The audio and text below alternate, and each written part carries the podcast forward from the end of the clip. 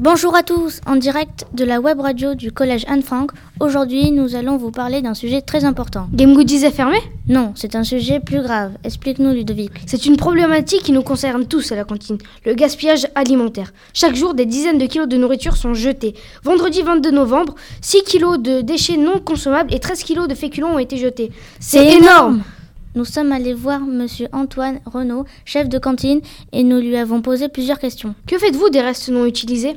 Alors, quand il y a des restes non utilisés, nous, on travaille avec une cellule de refroidissement. C'est-à-dire qu'on on refroidit les produits euh, euh, dans la cellule. C'est-à-dire qu'on passe de plus 63 degrés à plus 2 degrés en moins de 2 heures. Et comme ça, on peut resservir les plats le lendemain.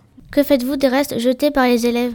Alors, en ce moment, on fait le, la pesée. Donc, euh, toute cette semaine, on pèse tout ce que vous jetez. Et euh, ça part à la poubelle. Pour l'instant, on n'a pas de, on n'a pas de, de consigne pour, euh, pour traiter les déchets.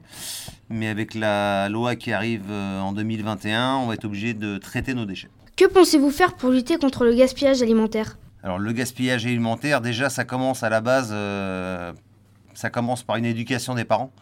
Il faut au maximum essayer de faire goûter le maximum de choses aux enfants. Alors je sais que c'est pas évident. Nous, on incite les enfants à goûter, de prendre des petites quantités.